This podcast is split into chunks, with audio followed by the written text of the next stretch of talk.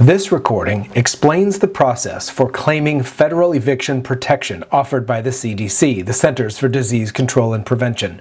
There is still time to make this claim.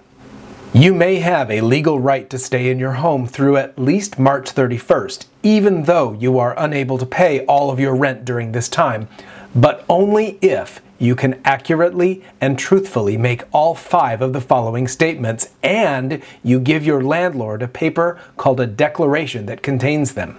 One, you are using your best efforts to obtain all available government assistance for rent.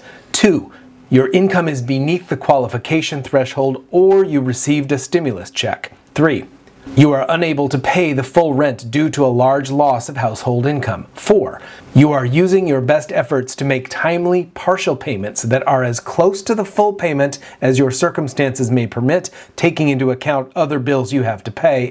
And five, if evicted, you would be homeless or be forced to move into a crowded living space, such as a shelter or a residence with other people, because you have no other available place to live.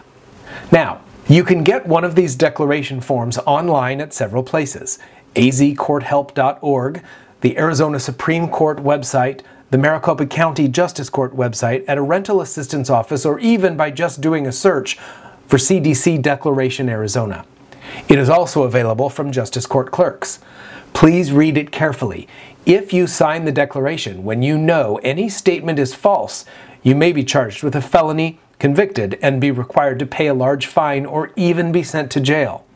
If you have not yet signed a C D C declaration and you believe that you qualify for protection, you may still sign one even after a judgment for non-payment of rent is awarded against you. That may even happen today in court.